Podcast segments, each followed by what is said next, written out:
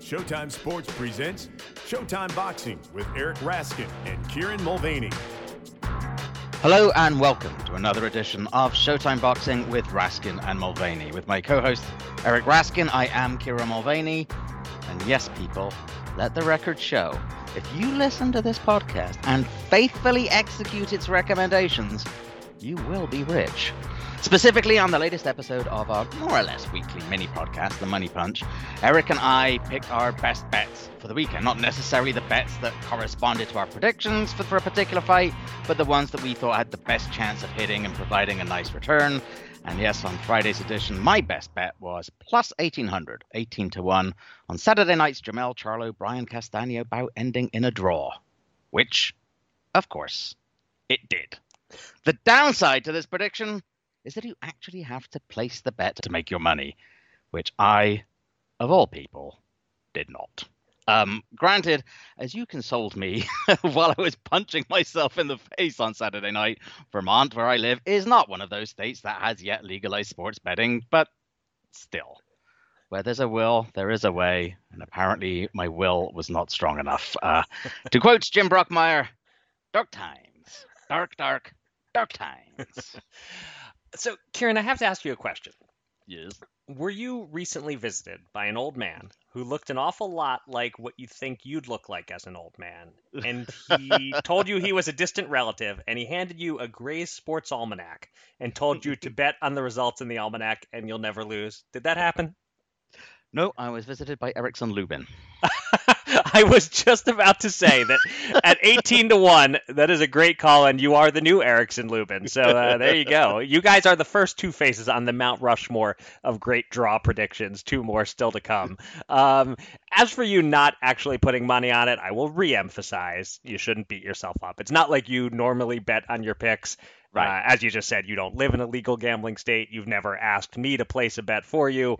And even if you had decided to bet on this, would I be correct to presume you would have bet something like five dollars to win ninety? Probably. yeah, so not exactly life changing money that you missed out on. Um, and and I should say, you know, in the long run, sports betting is more about process than results. The results Right. will come if you're making good picks at good prices. And the Money Punch podcast gave listeners not one, but two very good picks, if I do say so myself. As I feel pretty good about Charlo KO round 7 to 12 at 6 to 1. That was very close to happening, and I wouldn't be shy about making the same bet. Uh, and, and yes, I actually did bet my pick, uh, lost a whopping 10 bucks in pursuit of 60. Um, but I wouldn't be shy about making the same bet in a rematch. Uh, but you know, now rematch talk, we're we're officially getting ahead of ourselves on this podcast. Right. Right. By the end of the night, uh, I had convinced myself that you know what, if I'd really gone for it, I would have put down a thousand dollars. Yeah, that would have taken care of my mortgage for the year. But but of course, the thing to remember is we get hung up on the bets that we or we focus on the bets that we won or would have won. Oddly, how we seem to forget all the ones that that we wouldn't have won or didn't win, and you know, I don't think it actually works out even in the end. I think the losses probably end up uh, uh, exceeding the wins. Well, for most people, yes, that is uh, that is the way that sports betting and really all forms of gambling work. Is that ultimately there's a little something called house edge. Yes, yes. In fact, one might say that's true for life, really, actually. I suppose so. All right. Uh, we actually have a pretty busy show for you this week. Uh, we will be previewing this Friday's 20th anniversary ShoBox card, and we'll be joined for that discussion by our good and ever obliging friend, ShoBox executive producer Gordon Hall. Uh, there's quite a bit of news, mostly in the form of fight dates being rearranged and new fights confirmed and undercards being filled out. Uh, Eric is going to hit me with his top five list of great comebacks. But first, to San Antonio, Texas, where, as we have already revealed, on Showtime Championship Boxing on Saturday night, Jermell Charlo and Brian Castano fought to a skillful, momentum switching, entertaining, but controversial split decision draw. Yeah, and I I think we should jump right in and talk about the scoring. Uh, Steve Yep. Weisfeld had it 114, 113 for Castano. Tim Cheatham had it 114, 114 even. And Nelson Vasquez had it 117, 111 Charlo. uh, I had it Yep. 115, 113 for Castano. Um, I had Mhm. I had every round exactly the same as Weisfeld, except I didn't do the 10-8 round in round 10. But I did write down these exact words in my notes, almost a case for 10-8. hmm Um, so obviously, I'm good with his scorecard, and I'm good with 114, 114 from Tim Cheatham. He had every round the same as me, except he gave the sixth to Charlo. I didn't struggle to score that round for Castano, but maybe if I rewatched it, I'd see it's close enough to swing the other way. I'm not sure. Um, so those are both fine scorecards, and the draw is a fine result, reflective Yep. of the fight I watched, in which Castano seemed to be pulling away, but then Charlo rallied well in the last three rounds, had his man hurt more despite arguably losing more rounds. It felt like a drawish type fight. Nelson Vasquez, 117, 111, unacceptable, inconceivable, indefensible. You can't watch that fight back with me and justify round by round giving Charlo rounds 1, 2, 4, 5, 6, 8, 10, 11, and 12. Those are the rounds he gave him. Round 1 was not that close. Round 4 was not that close. Round Yep. 8 was not close at all. I could maybe concede round one out of those three as the one close enough to get wrong, and Mhm. thus a 115 113 Charlo victory. But even that's a reach. Um, he had Charlo up five to one at the halfway point. That's almost exactly the opposite of a correct score. Uh, so great, you know, Nelson Vasquez will get a stern lecture, I'm sure, and uh, he won't judge another fight until the next fight card in Texas. Um, and uh, and uh, the last thing that I want to mention about the scoring before I get your score is just to note Castano's reaction when that 117 111 card was read. It was perfect. Just a look of total disgust, kind of disbelief, but also a hint of. Of course, somebody handed in that card. Like he knew something like that was coming. So, h- how did you score it, Kieran? And uh, go ahead and uh, tear Nelson Vasquez a new one if you like. I also had it 115, 113 for Castano, and uh, by the sounds of it, the same as you. I had Castano up seven rounds to two going into the final three rounds. Um, Charlo just closed it right up at the end. Um, but a fair result, but an appalling card from Vasquez. You Mm. know what was interesting was um, we'll get into it, I'm sure, in, in a bit, but there's a little bit of controversy over the scoring of the opening bout of the night as well. Right. And certainly the fans weren't very happy with that. And uh, I think it was our friend Dan Canobbio who tweeted something to the effect of, well, this doesn't augur very well for the rest of the card. um, and there, there you go. I mean, you can't even, you know, we, we like to pick on the Texas Commission because it deserves to be picked on. But in this particular case, Nelson Vasquez isn't a Texas judge; he's a Puerto Rican judge. Right. You can't even blame it uh, specifically on on you know home state judging or on that commission. That was just. Man, I, I just don't understand how you can have that card. Uh, some rounds were close, unquestionably so, but there's no doubt whatsoever that after those first few rounds, Castano had a real head of steam there and and really took those those middle rounds, basically swept the middle rounds. I, I just don't understand at all how you could possibly have that kind of card unless you filled it out before you sat ringside. Mm-hmm. It's that was terrible. And the sad thing is that once again, first of all, that terrible outlier card takes away from what's actually a, a re- decent result. Yep. Very similar, actually, to the Golovkin Canelo draw in their Mhm. first fight. And it also takes away from a very, very good fight. Yes. This was a really good quality price fight, Eric.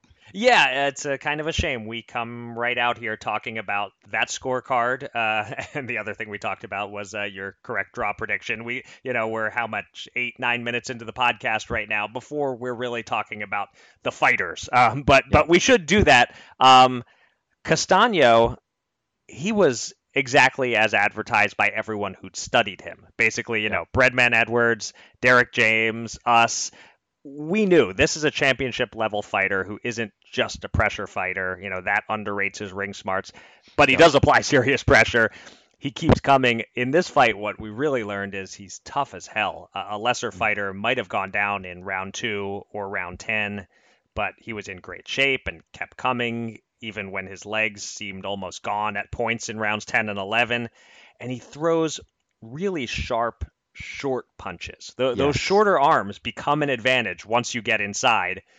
he was able to win the exchanges in close, and Charlo didn't do a great job preventing him from getting in close. If Jermell had kept the jab pumping, he could have made it, you know, not an easy fight, but certainly an easier fight, one where he wouldn't have had to rally furiously for a controversial draw. So, um, you know, I was totally impressed by Castaño. He lived up to the highest level that I thought he was capable of. Um, and and with Charlo, I feel like the takeaway here is that he's has a little bit too much belief in his one punch power. Um, this is not the first time he's fallen behind yep. on the scorecards. That's a bad habit.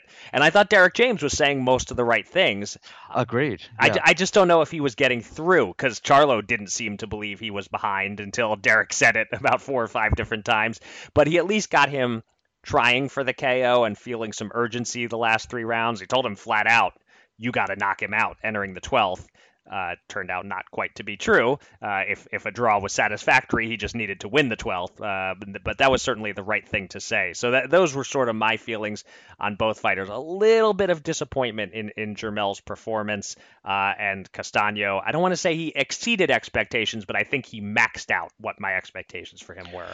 Yeah, I I agree, and uh, you know, there were some even some things about Castaño that I noticed on Saturday night that I hadn't noticed before. And, and yeah, as you said, we, we talked about the fact that he's a pressure fighter, that he he's very good at, at, at throwing these multiple combinations, but that he's very defensively responsible for that kind of uh, a fighter. What I hadn't noticed before that I saw on Saturday night, and I think one of the things that probably threw off Charlo is when Castaño is kind of waiting at that kind of half distance, mm. looking for that opportunity to come forward. You would think, okay, this is where Charlo can be landing some shots, right? This is playing into Charlo's hands theoretically.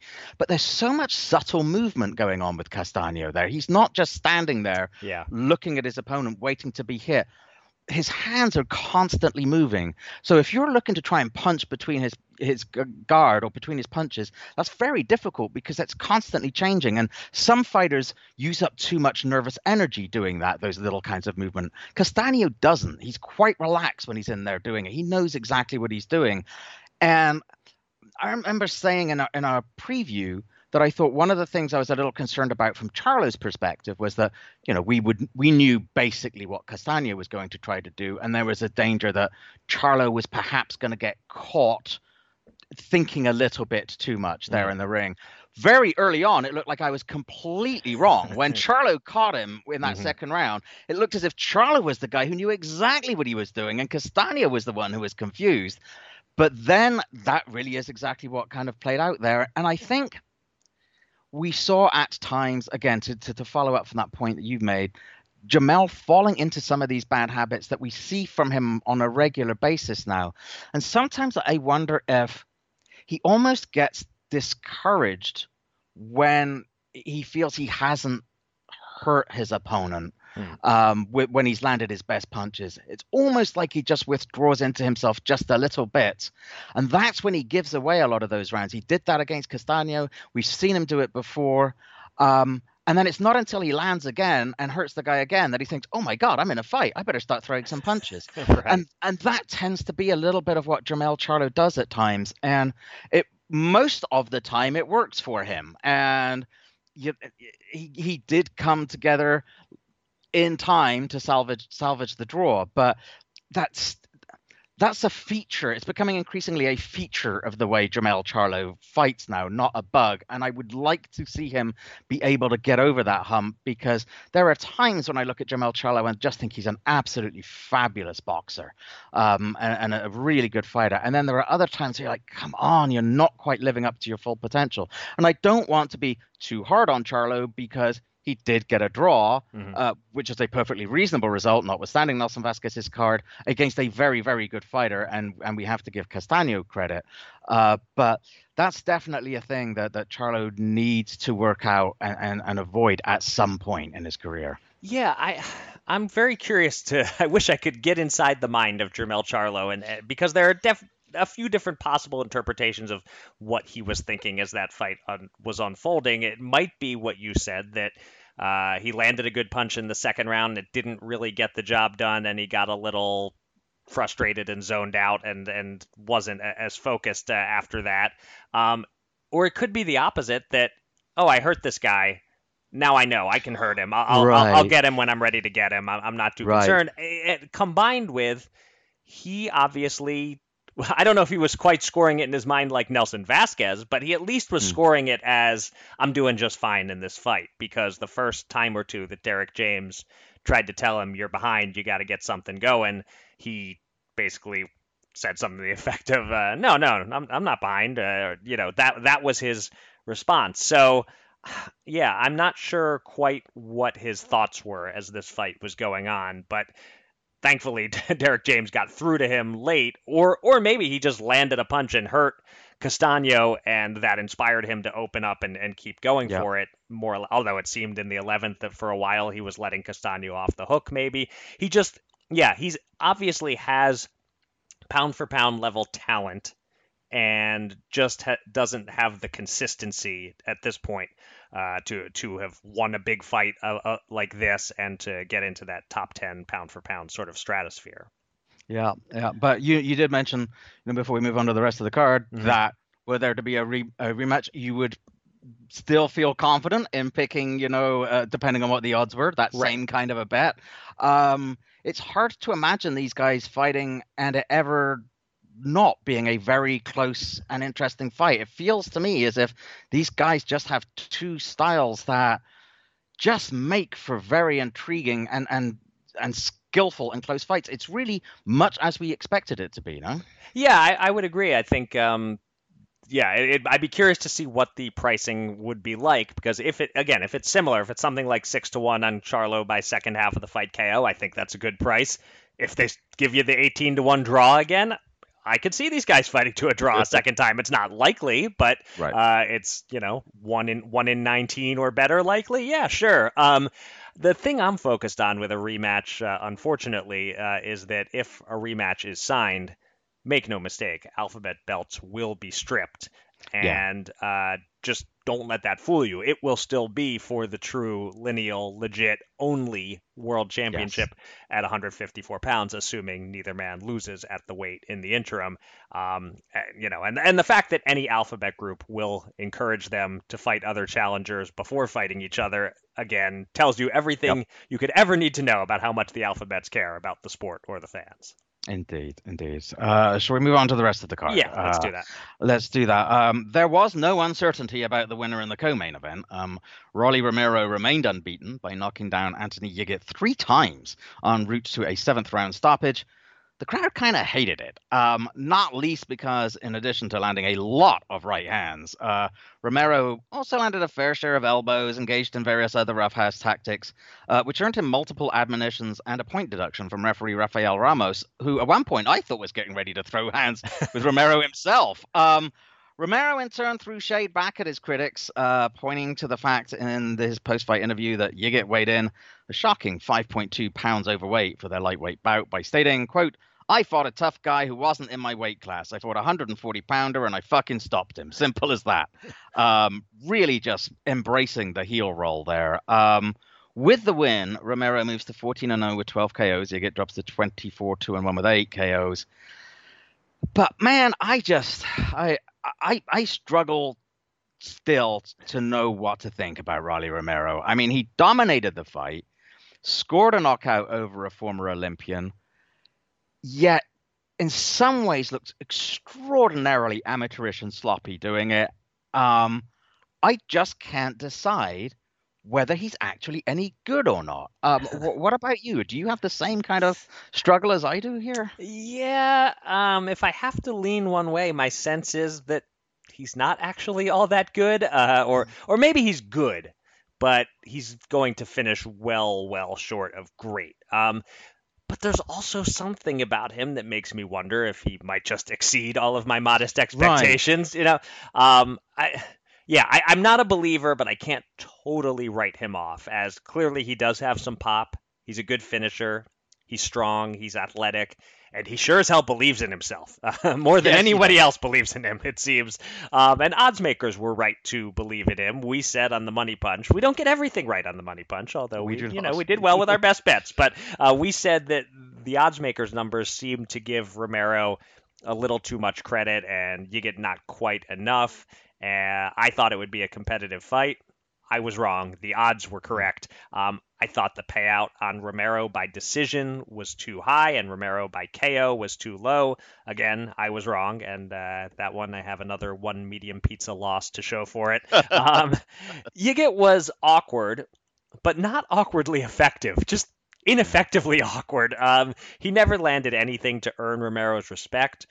After a few rounds, Rolly was just marching in fearlessly, and Yigit was toast at that point.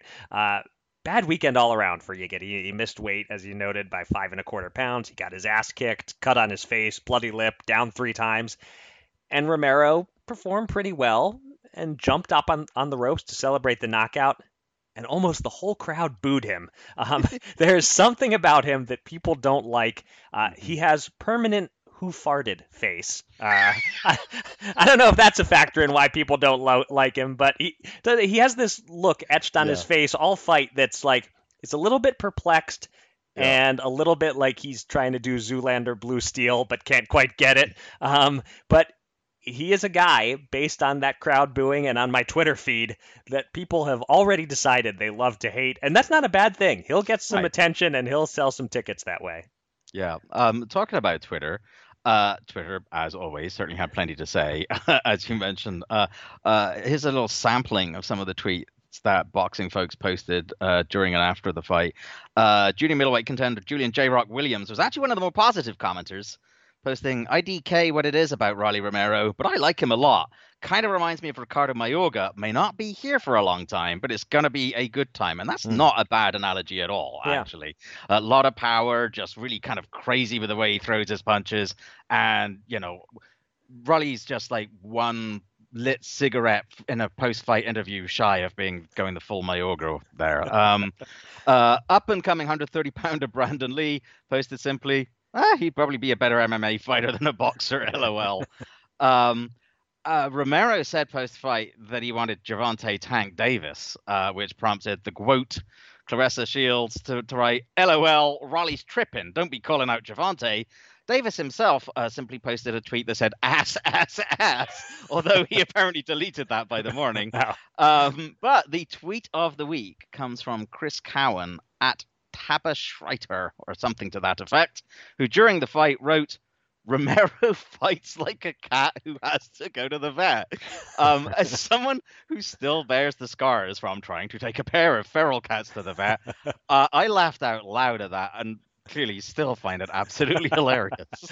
Uh, so that's the tweet of the week. that, yeah, that's a I great. I think so. Yeah, that, yeah, that's that's the great. That's a great choice. Um, Chris Cowan actually is a former paying Ring Theory subscriber, so you know for a fact that he's smart, go. funny, has good taste, and, and, has too much money. Um, I, I, I like uh, I like those other tweets you mentioned from various boxers ass ass ass from Gervonta should be the tweet of the week runner up. Uh, although are we sure he was talking about Rolly? He could have well, been talking about any number. That things. might be why he deleted it. Who yeah, knows? maybe. Uh, all right, let's uh, let's talk about the opening bout on the card.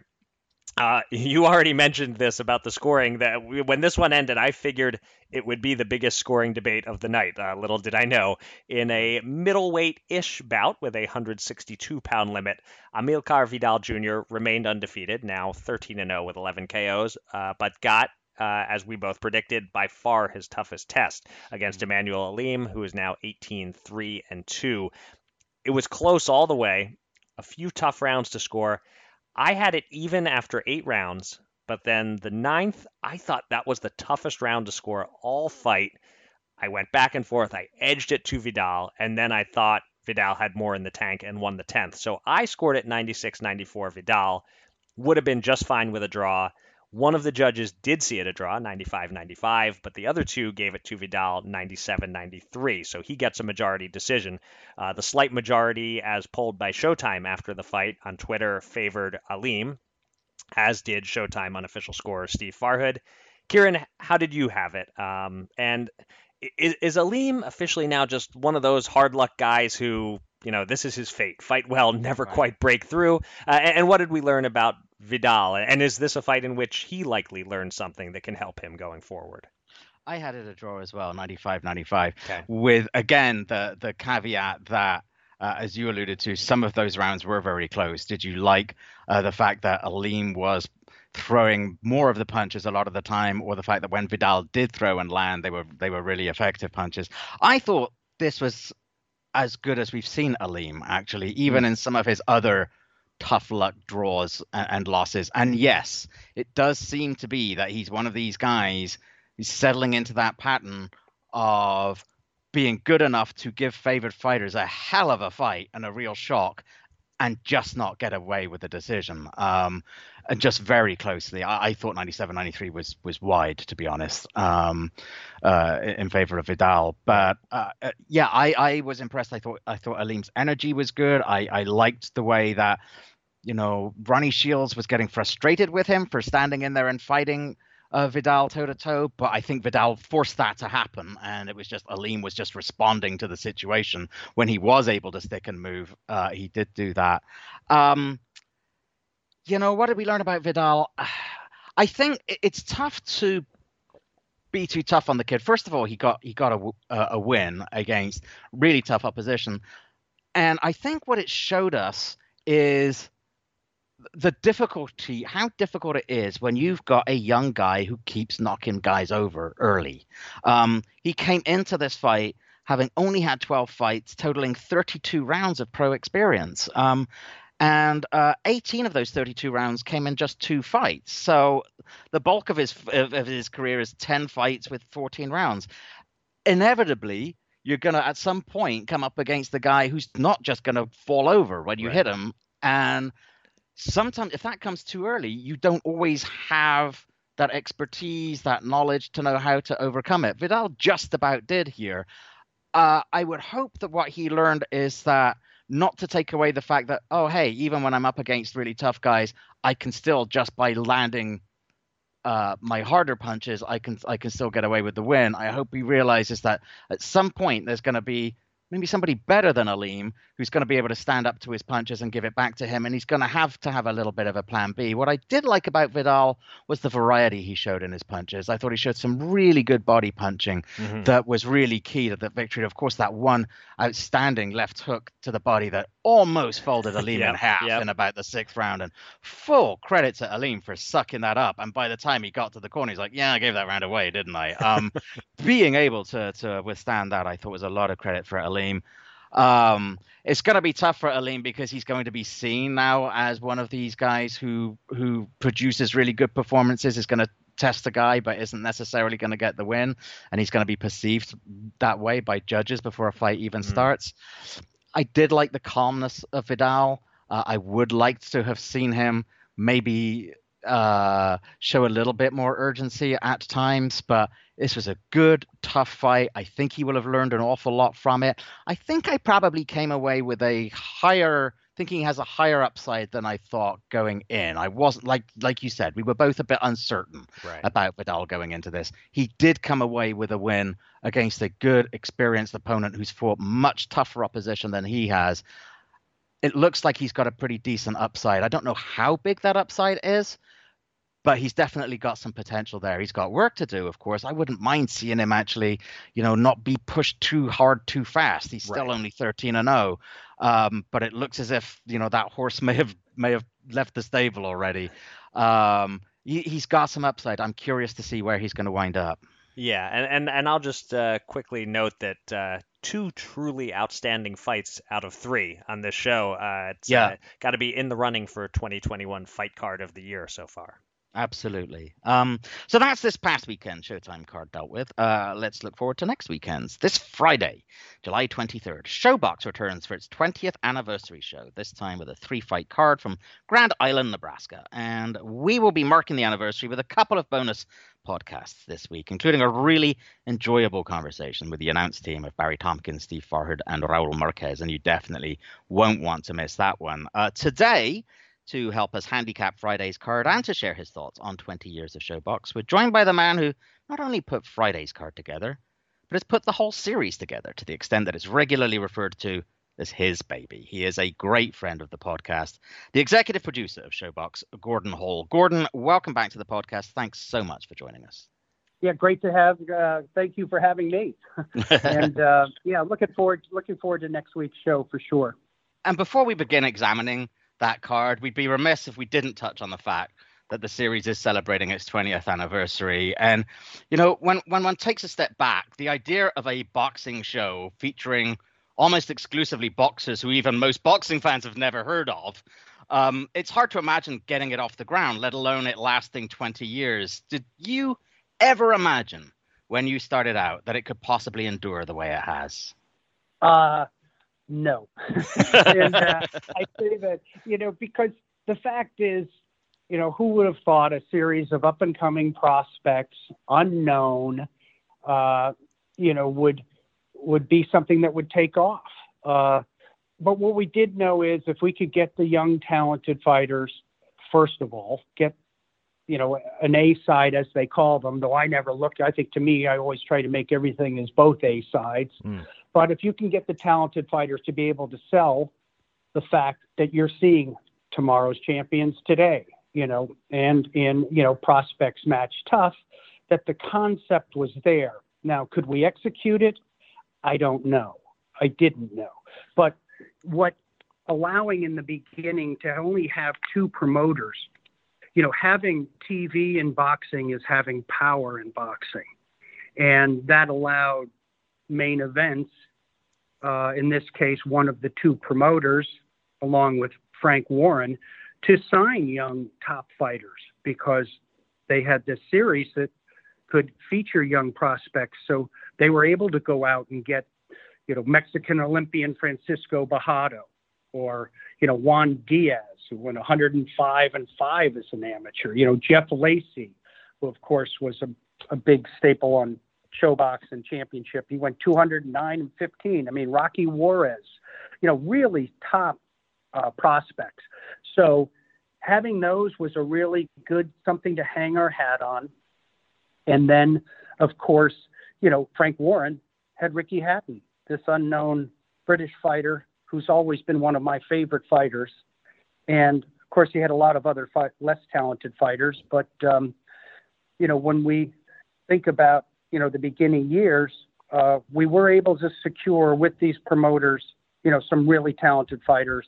And then, of course, always and still to today is was to try to match them tough. Yeah, I, th- I think that's really the key that, that you that you hit on is that the fact that you don't don't necessarily try to look for an A side and a B side. You look for two A sides. I think that's a huge part of, of, of what has set the series apart. You're not always going to get it that the fight is super competitive, but if you're at least striving to, uh, it seems that's been your your focus and and that's a key to keeping it on the air for 20 years.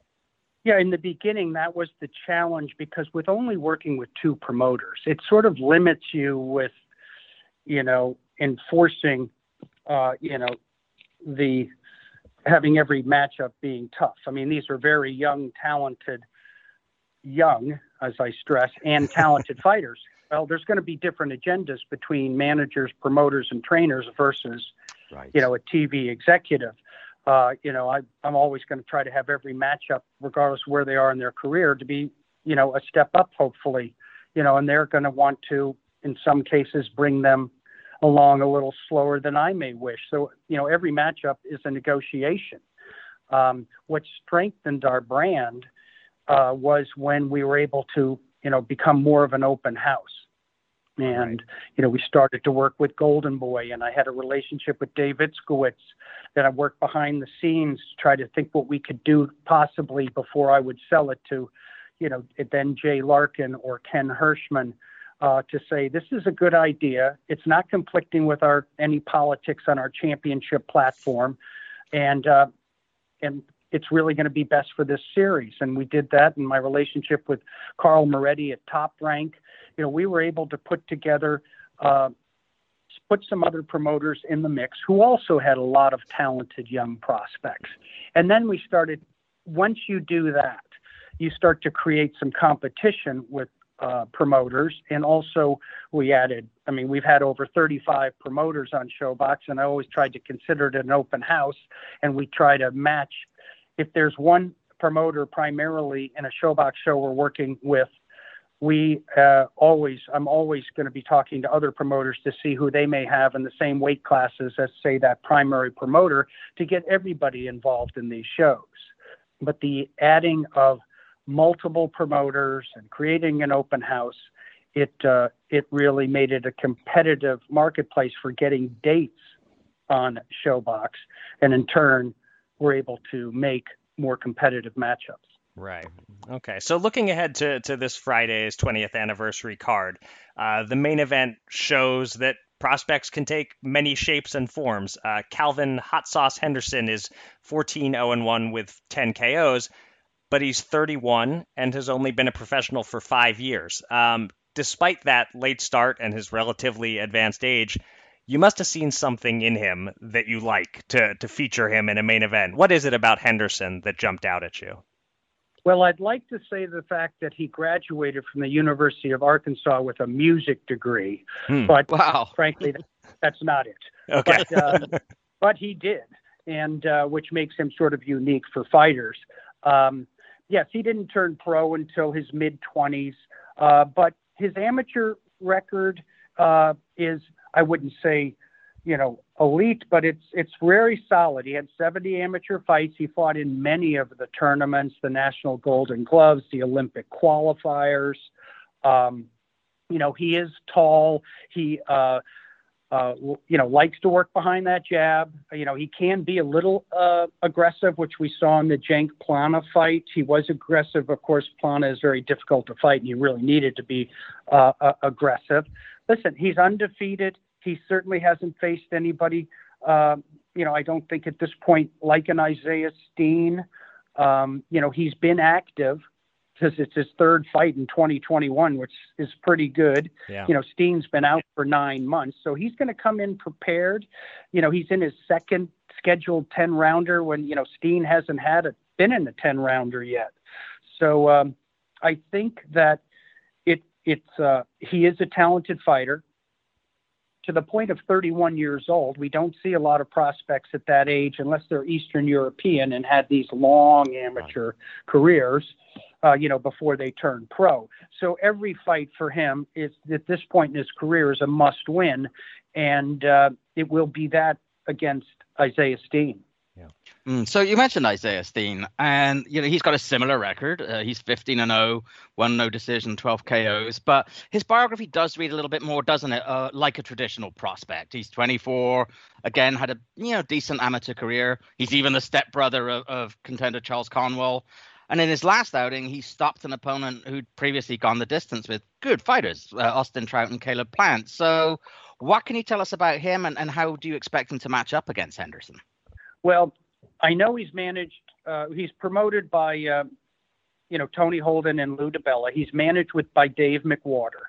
Dave McWater is a very good eye for has a very good eye for for prospects and um, you know his split team management. They have a tremendous stable of fighters. He's got a good eye. Uh, you know, Isaiah, he's 24 years old, but and he's also been a five-year pro. We're seeing this mm. right with uh, Jaron Ennis and with Devin Haney and with you know all of these fighters, uh, you know even with uh, Janelson Bocachica who's also on the card, they're all turning um, pro at an earlier age. But you know Steen had 100 amateur fights. Uh, you know he's uh, a talented fighter. Uh, he again is a fighter that sort of works behind the jab and he, you know, boxes. Um, I saw him knock down a couple people with the left hook, and I asked McWater, you know, because he, you know, he's a boxer to me. He looks like he jabs. You know, what about his body shot? You know, and, and you know, his comment to me is that you know he will box, but you know, as he starts to wear down his opponent, he will go inside later in the fight. You know, after wearing a guy down, mm. and I think this matchup is two boxers.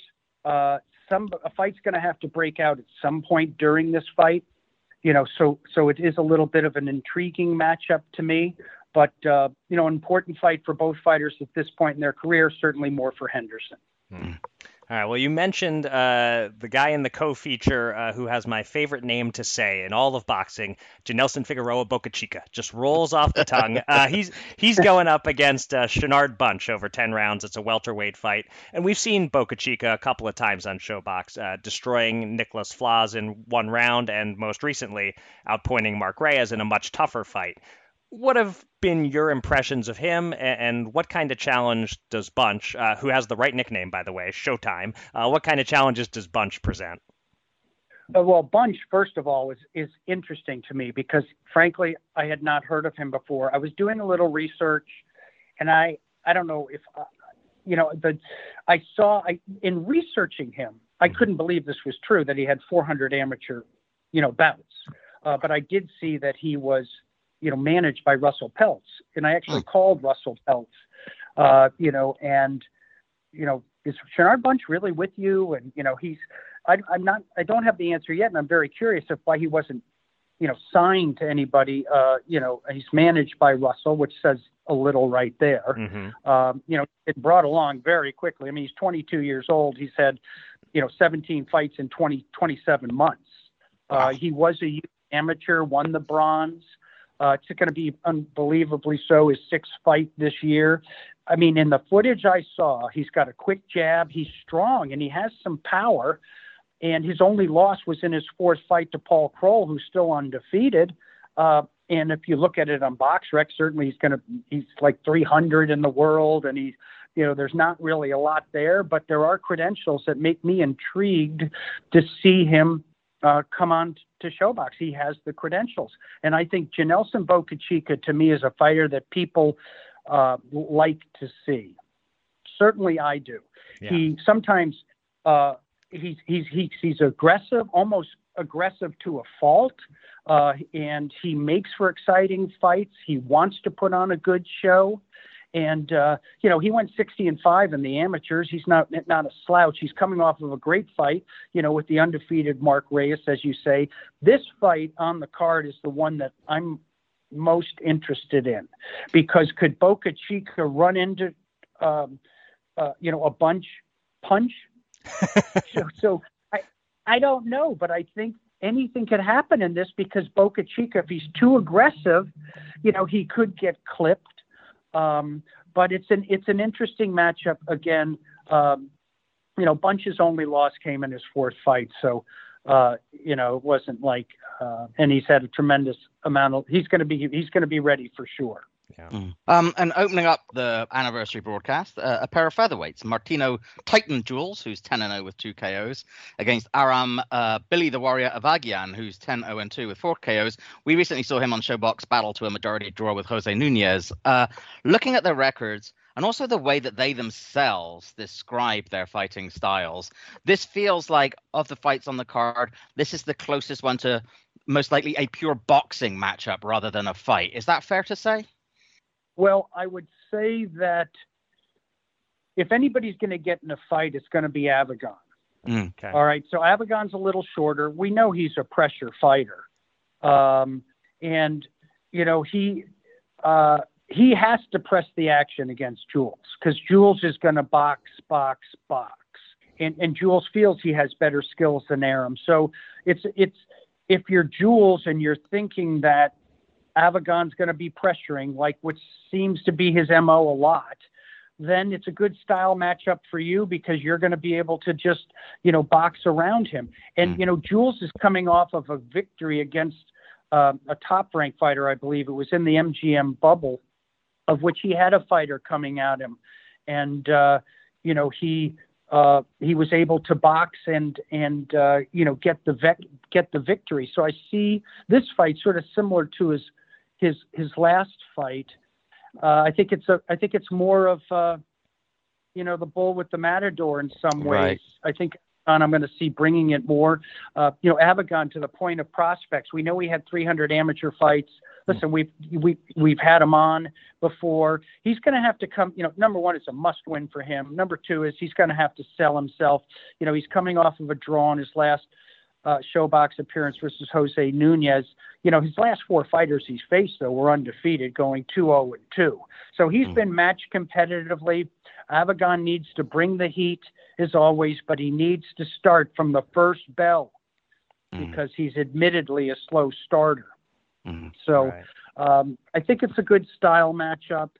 And again, um, you know, battle of unbeaten. Yeah. Right. All right, so last thing, spinning it uh, forward even beyond uh, this Friday. Um, I, I, know we haven't had a lot of ShoBox cards this summer, uh, even though Showtime Boxing generally has been highly active, and I understand a lot of that is because COVID protocols and the like have made it a bit cost prohibitive given the the budget that you have. Are you hopeful that we may be able to see more ShoBox cards in the latter part of the year? Yeah, absolutely. Um, we know that August is going to be a very uh, busy schedule for us. Um, you know, we're looking to hopefully play something in September. Mm-hmm. You know, with the addition to Bellator on Showtime and going, you know, on some Fridays, um, it makes it a little more, com- you know, a little more difficult just to schedule the dates. Frankly, right. uh, you know, the layoff recently was COVID related, uh, in, in, in some ways because of the cost and also scheduling related.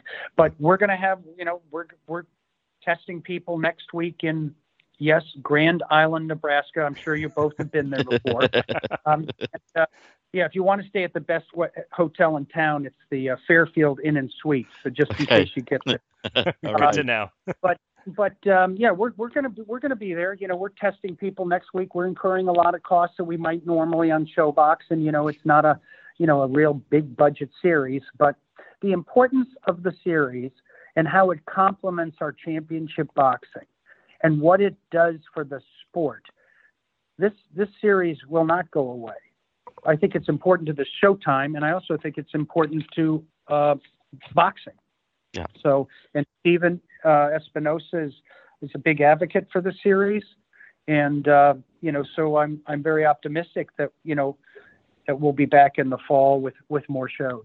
Yeah, and so uh, to spin it even even further into the future than that, uh, are are you uh, saying that you predict a ShoBox 40th anniversary celebration 20 years from now? Absolutely. All right. Awesome. I love it. I may not be here for it, but uh, you know. Yeah, nor may I. Eric will be podcasting by himself, maybe. podcasting won't even exist in 20 years. That's true. Right. That's true. Exactly. Um, hey, Gordon, look, thank you so much as always. It's always just a, a treat having you on, and really much con- deserved congratulations on 20 years of ShoBox. It's been a fantastic achievement, and it's been great for the sport as well as for Showtime Boxing. And just very, very many congratulations to you for that. Great. Thank you. I appreciate you having us having me on. I say us because all of the what we do on ShoBox is all of us at Showtime, and you know there's a great deal of people that contribute to this series, and it's important to a lot of people. And the fact that it's being recognized, I'm happy for everybody that participates in it. Awesome. Thank you very much, Gordon. Thanks as always to Gordon, and one more time, congratulations to him and the whole ShoBox team for 20 years of broadcasts it's prediction time for us. Uh, I was ahead by one point, 44 43, coming into Saturday night's card in San Antonio, and there was no change to that margin we both picked Vidal by KO and got one point each. We both picked Romero by decision and got one point each. And we both picked Charlo by decision and got zero points. Uh, your your great call on best bets is worthless here. you, you really had a better night than I did in, in terms of accuracy. You said Castaño would make it damn close, and uh, you picked only a split decision for Charlo. You didn't think uh, Yigit would be as competitive against Romero as I thought he would, but alas, none of that shows up That's on the right. scoreboard. Uh, right. I lead 46 45. Because this is ShoBox, we will only pick the main event. And Kieran, it's your turn to pick first. How do you see Calvin Hot Sauce Henderson and Isaiah Zwap Steen?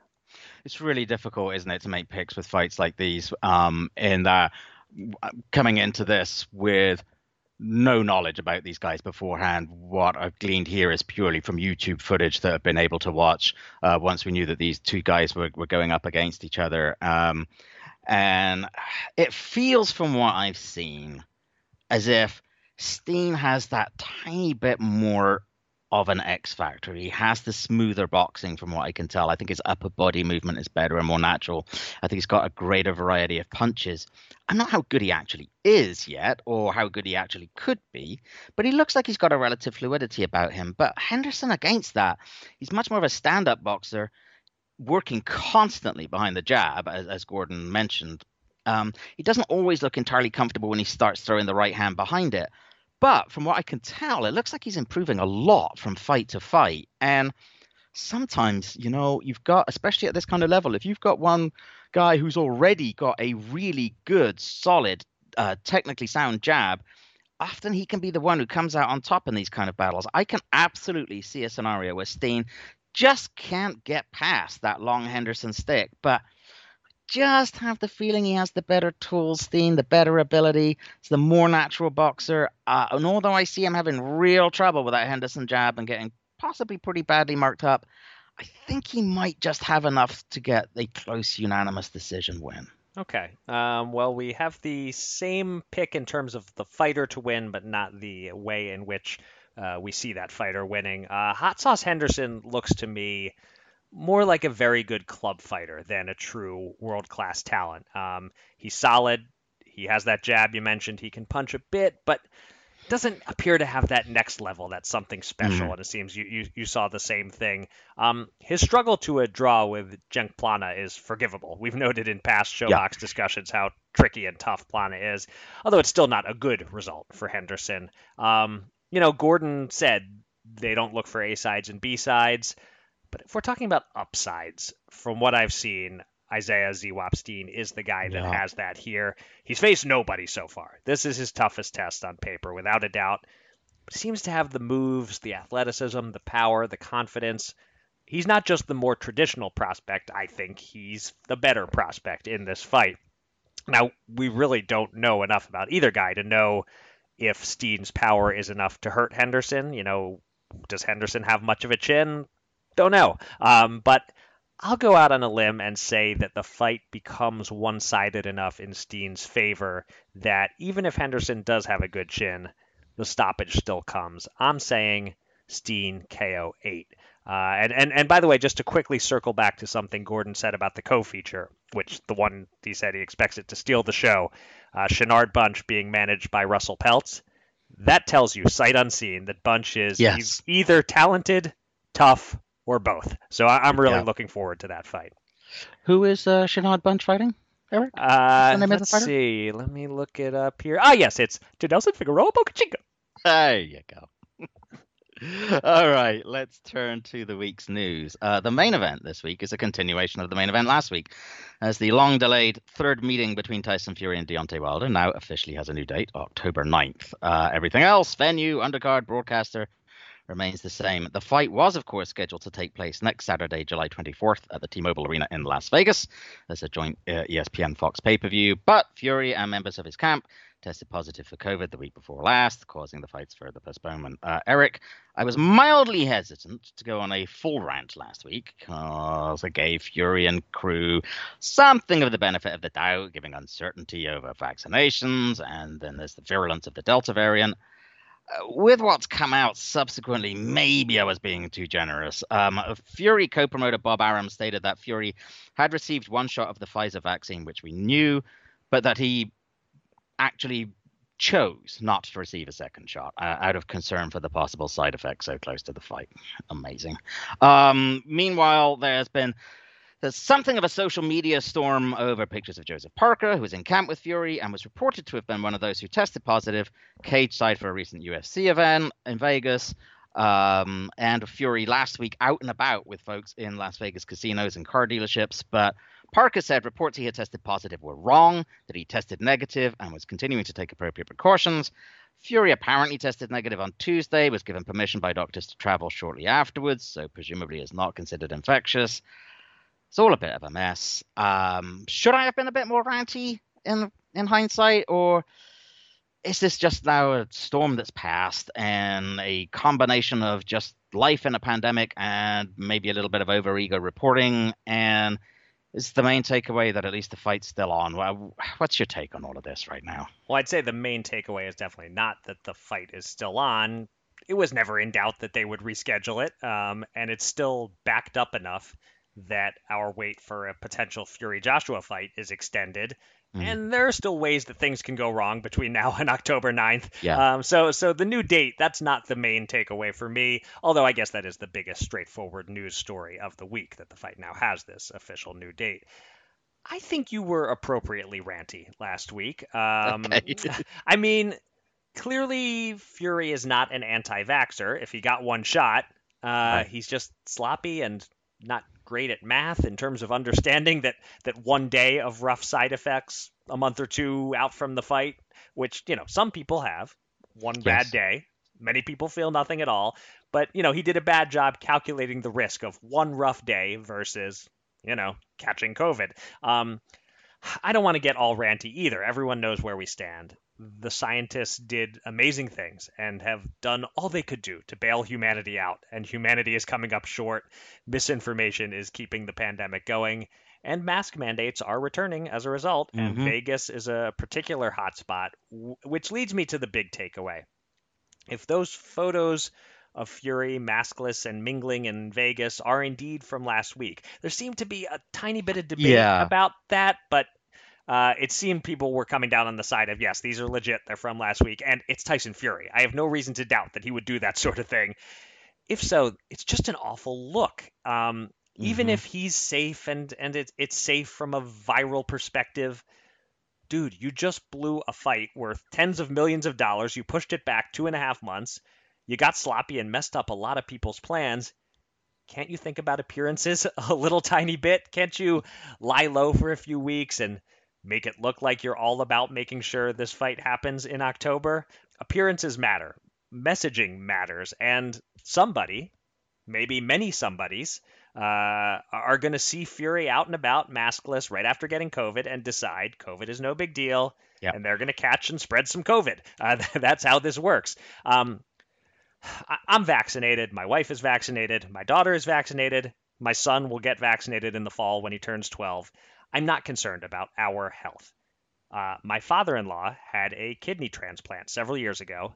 He got the vaccine as soon as he possibly could, and he signed up for testing at University of Pennsylvania to see if he's producing antibodies. And he isn't, as it seems most or all people with transplants aren't. So mm. he hmm. can't go back to being maskless in public, mm. to hanging out indoors with anyone other than the people that he knows are safe until COVID isn't really around. And people like Fury doing the wrong things and setting the wrong yep. examples, examples that people will follow, helps keep this thing going. Um, so I, guess kind of like you last week, I got rantier there than I meant to. Um, but uh, so be it. Uh, let, us move on to the news undercard, which doesn't allow us to move on entirely because the news co-feature this week is also COVID related. Um, if you are one of those who wanted to attend the Trillerverse combination boxing match rap battle at the Hulu Theater at Madison Square Garden in New York City on August 3rd, headlined by a bout between Michael Hunter and Michael Wilson and a rap battle between Dipset and the Lox. I guess those are humans, not just bagel toppings, but I wouldn't know. I'm, I'm middle aged and quite washed, as we've established. Um, I can't believe that these are words I just said on a podcast. But uh, if you want to attend this show, you will need to be fully vaccinated to do so. Uh, would be attendees must provide proof upon entry of having received their final dose of the COVID 19 vaccine no later than 14 days before the event date. Exceptions will be made for children under the age of 16 who may provide proof of a negative antigen or PCR COVID 19 test and who may only attend with a fully vaccinated adult. Uh, Kieran, before we look at the rest of the news undercard, any comments on this? Is it something you'd like to see at more events? Uh, yes, it is actually. Uh, we're not done with rants here yet. um, look, we're now uh, 16 months into this pandemic in this country. Uh, other countries have been enduring it even longer. If after all this time, with at least 625,000 people dead in this country, at least I think it's 4 million dead worldwide, and probably many more. Um, if after all this time you have access to the vaccine, you have no medical conditions that preclude you from getting the vaccine, and you are choosing still not to get the vaccine because per de freedom or whatever, then you honestly you shouldn't get to be a fully functioning member of society. Like if you're yep. choosing not to do what society needs you to do, then you get to miss out. That's the way it is. Um, the way things are in the United States, it's not going to be a situation like it is in France, where I believe it's it's legally mandated that to attend events you have to have had a vaccine. It's up to organizers of events or owners of restaurants or whatever to make those kind of rules for themselves uh, where they're able to. Um, you know, I, I have no problem with using all kinds of carrots to encourage people to take vaccines, uh, be it entered into prize winning draws, being straight up bribed with money. I don't care what it takes because we just need to get as many people vaccinated as possible. But if those carrots go with sticks too, so be it. Uh, my one concern with this is that it was sort of prevent immunocompromised people, other people who can't take the vaccine, um, from attending these kind of events. But as long as we're still having so many people walking around unvaccinated, probably the last thing they want to do, such people, right. is be in the Hulu theater anyway. But um, look, for the rest, if you don't want to get vaccinated, then guess what? Being denied the opportunity to watch some boxing is probably not the worst thing that's going to happen to you. Agreed. Yes. there did have a little rant. There we go.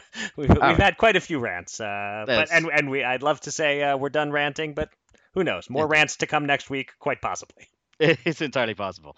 Let's let's focus on people punching each other in the face. Yes. Uh, let's go run through the uh, news undercard. It's a strong collection of new and confirmed fight dates. The Jake Paul Tyrone Woodley Showtime pay per view has been set for Sunday, August 29th from Cleveland, Ohio. Uh, I have to say, I, I like the way the undercard is coming together. Uh, Amanda Serrano defends her featherweight titles against Yamileth Mercado.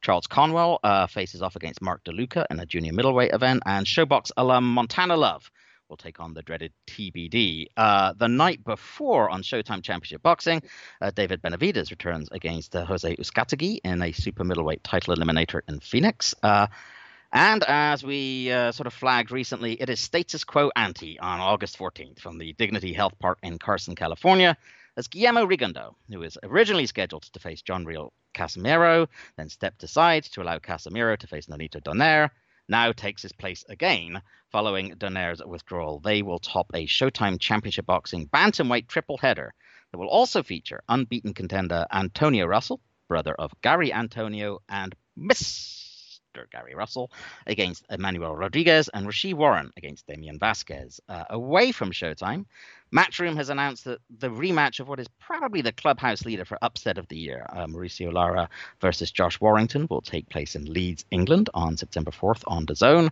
And Golden Boy has confirmed that outstanding young welterweight contender Virgil Ortiz takes on former Terence Crawford challenger Egidijus Mean Machine Kavaliauskas in Frisco Texas on August 14th. So, plenty of fights added to the docket this week. We will, of course, be looking at all of these in greater depth and nearer the time. But for now, what stands out to you there? So that's a solid list, a, a mix of yeah, uh, new fights and, and fights we kind of sort of knew about, but now they're made official. Um, I'll keep my comments uh, brief. We're pretty deep into the show here. I'll just hit on a few of these. I'll say uh, those are some quality professional fighters on the Paul Woodley undercard, but I will still root for nothing but quick knockouts on a Sunday Indeed. evening card because we are typically Sunday morning or Sunday afternoon podcasters. Um, yeah. This is probably the last chance for Uzcategui. Um, but you know, I'll watch Benavidez against anyone at this point, and uh, if Uzcategui fights with a little desperation, uh, that could be fun. Um, and bring on any and all Russell brothers. Um, you know, of course, Mr. Gary Russell has mm-hmm. not fought since February 2020 and has nothing scheduled. He might not even make his annual appearance in 2021, oh. thus ending a six-year streak of fighting exactly one time in each calendar year he's 33 years old now, so that kind of sucks if he doesn't fight this year. Yep. But but but I will take alternative Gary Russells in action over no Gary Russells at all. Absolutely. All right. To conclude the podcast, it is time for this week's top five list. Uh, last week, I set Eric the challenge of coming up with five truly successful career comebacks, and with no restrictions from my end on how to define comeback, no limits on how long a boxer had to have been out of the ring, nor on the reasons for his or her ring absence. Uh, I can reveal to those listening that Eric, you mentioned to me a day or so ago that you were having fun with this assignment. Mm-hmm. So uh, take it away. What you got for us? All right. Yeah, I did have fun. Um, and you know, you promised me an easy one. Uh, and in two important respects, it was easy. First, it didn't take a whole lot of research. I, I, I know most of these boxers' stories. I had a preliminary list of names to consider with just about 20 minutes or so of thinking and Googling. Uh, and the second part that was easy, the number one spot was easy for me, at least. Um, some might disagree, but I think there is a clear choice for greatest career comeback of all time. But what was hard was everything else. Uh, deciding who made the top five and who didn't, putting them in order. I flip flopped back and forth on a lot of that.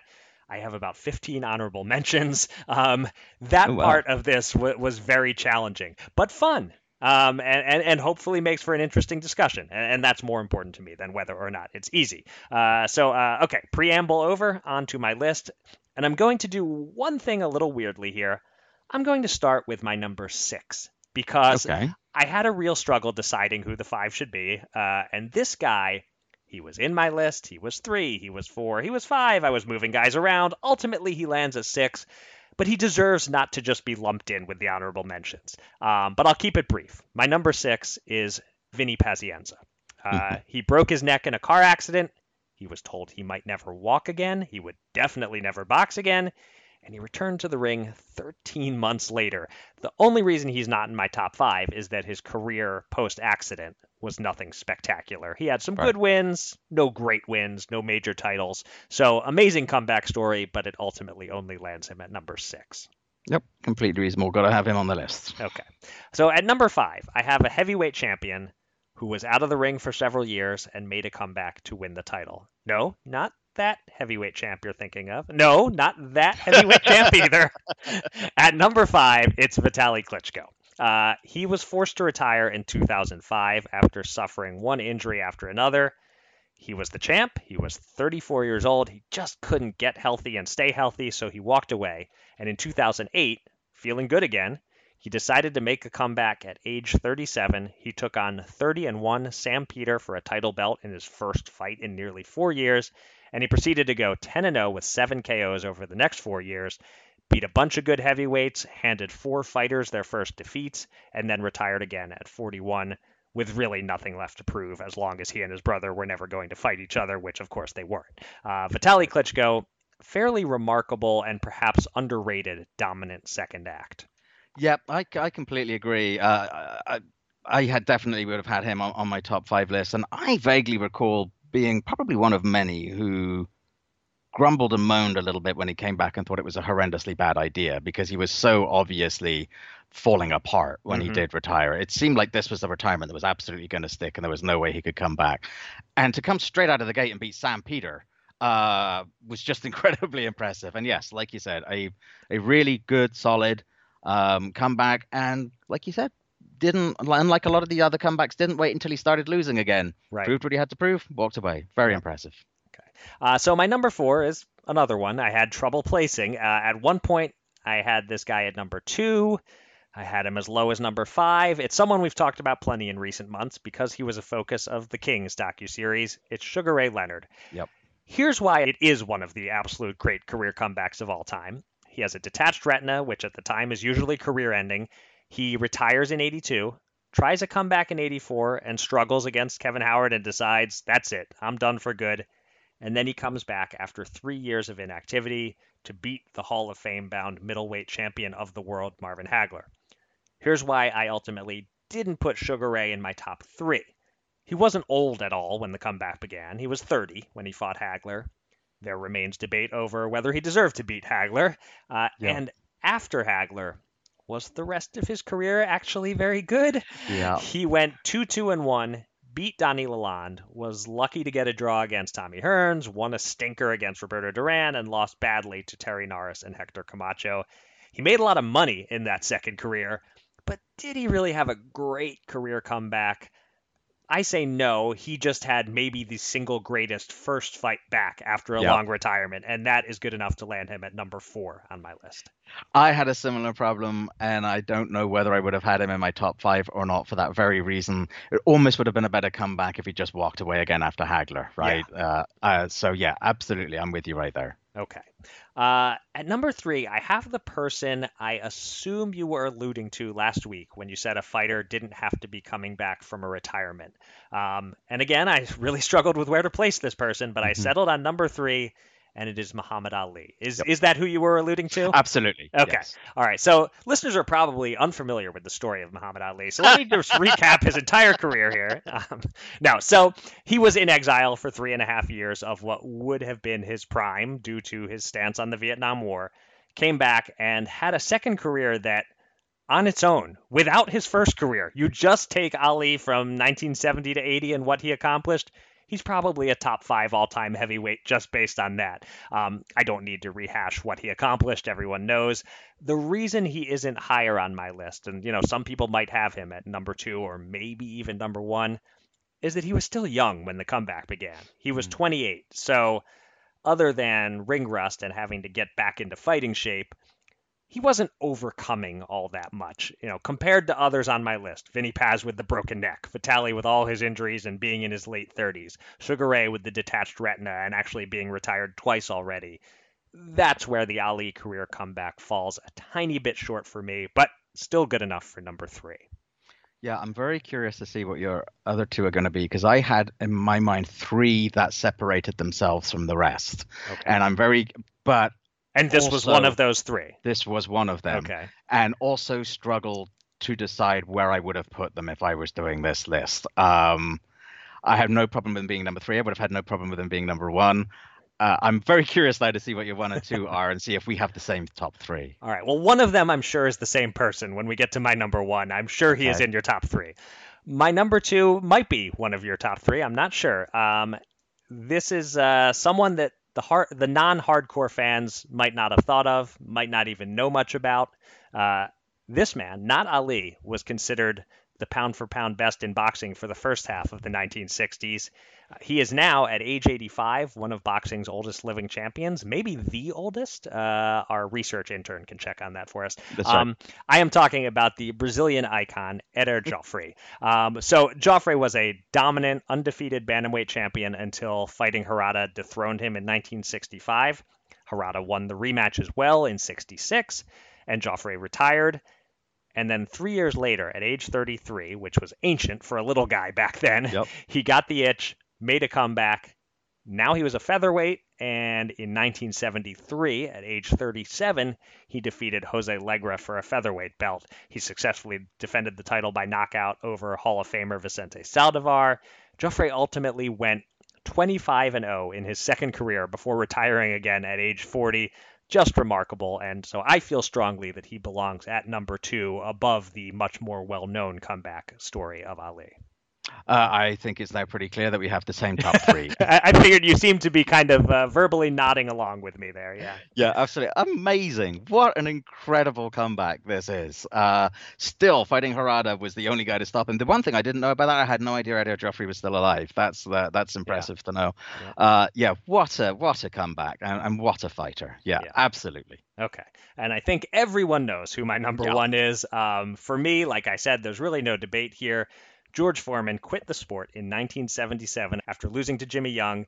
He'd lost his way, lost his confidence, found religion, became a preacher, and that was it. At just 28 years old, he was done with boxing until a full decade later, at age 38, now fat and bald, he launched a comeback. Nobody took him seriously. He was a sideshow. He was given as much chance of reclaiming the heavyweight title as either Paul Brother would be now of becoming a champion of the world.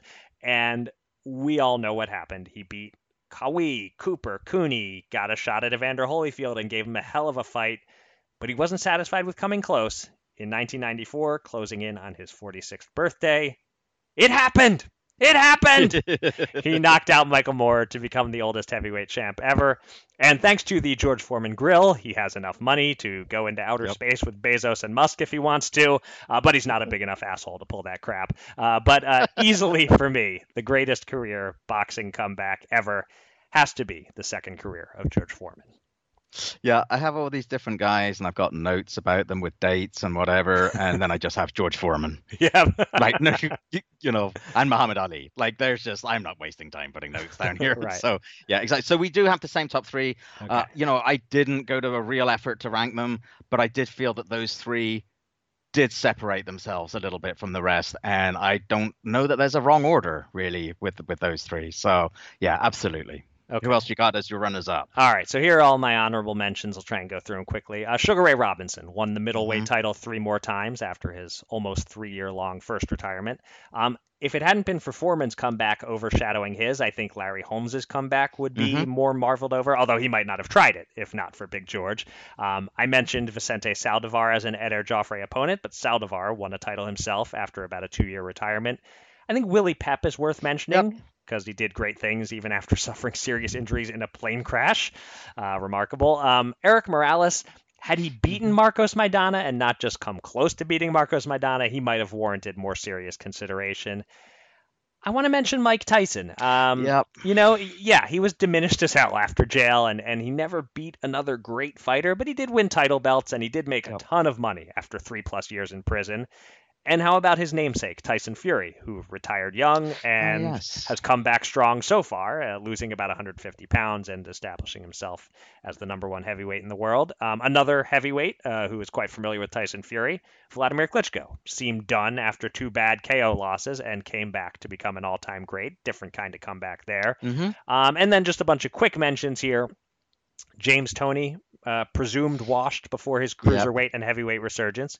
Johnny Tapia went on a career best run after jail and drug problems and all that. That's a good one. Um, here's one I wouldn't have thought of without a little uh, internet research coming across his name, reminding me. Anthony Crolla had his skull fractured by burglars. So he did. Yeah, and came back and won a belt. Um, Manny Pacquiao still going nearly 10 years after being knocked cold by Marquez, the kind of defeat a lot of fighters don't come back from. Uh, another ongoing comeback right now, Roman Chocolatito Gonzalez. And lastly, I think both of these guys deserve consideration, Micky Ward and Arturo Gatti. They both had tremendous second acts after they were presumed to be finished. Uh, and it's interesting that the, the end of Micky's second act marked the beginning of Arturo's second yeah. act. Yeah. So, uh, any others that uh, that I didn't mention there that were on your list? No, you actually got a couple there that I uh, wouldn't have thought of. Um, there was a might have been one or two in there that I kind of thought of, like Morales. I kind of yeah. thought of and was like, yeah. And I was the same with Tyson. I'm like, mm, you kind of got to put him on here, I guess. uh, also had Holmes. Uh, you had you had Ray Robinson, Willie mm. Pep. Mm. Uh, I mean, the amazing thing about Willie Pep is the career after the, uh, the, the plane crash was, I think, just about as long as the one before the plane right. crash. Uh, and the, just the other note that has nothing to do with the comeback, just that Willie Pep ended his career with a record of 220, 10 and 1. I mean, yeah. And before the plane crash was 108, 1 and 1. So, right. yeah. yeah. yeah. making it to 50 and 0 does not make you the greatest. Just saying. that seems like a, a, pointed comment. Like there's someone oh, who made it to 50 and 0 that you have in mind. A, just a random comment I felt like throwing out there. okay, fair enough. No, great list. I'm glad you enjoyed it. And I'm really glad that I didn't put any restrictions on it. Like I like I right. said, I nearly went with the you got to be out of the ring for two years, but that would have taken out Willie Pep and Vinny Paz, or you've got to have announced your retirement. That would have taken out a lot of people. So right. yeah, I'm I'm glad we we sort of just left it open like that. Yep, excellent uh, challenge. I enjoyed it, and um, I cannot promise you that I will come up with as excellent a challenge for you next week, but I can promise you I'll try my second five favorite Miguel Cotto fights. I don't think you're getting that one. All right. That will do it for this week's edition of Showtime Boxing with Raskin and Mulvaney. Thanks again to Gordon Hall for joining us. And don't forget to tune in this Friday at 9 p.m. Eastern and Pacific for the 20th anniversary edition of ShoBox, The New Generation. Uh, we will be back during the week with bonus podcasts to mark ShoBox's anniversary. And of course, we'll return next Monday morning with our regularly scheduled programming, including our, our recap of Friday's card and Eric's next top five challenge to me. Until then, thank you for listening. Be safe, be kind, and be well.